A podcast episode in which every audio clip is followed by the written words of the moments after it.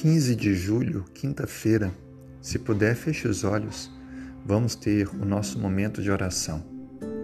Senhor, mais uma vez estamos aqui juntos para falar contigo. Alguém participando comigo desta oração? E primeiro vemos a Ti reconhecer que Tu és o Criador do universo, é o nosso Deus, o nosso único Senhor. Nós louvamos o Teu nome também, Pai, viemos aqui conversar contigo nesse momento para te pedir o perdão pelos nossos pecados.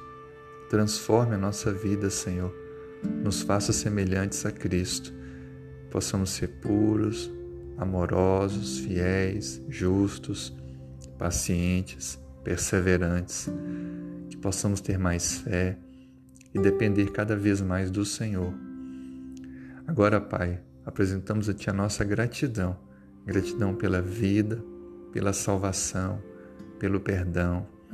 A gratidão pela tua palavra que nos alimenta a cada momento. Gratidão pelo lar que temos, pelas oportunidades, pela segurança, pela saúde. Gratidão, ó Pai, pelos teus feitos, pelo ar que respiramos, pela água que bebemos, pelo alimento que comemos.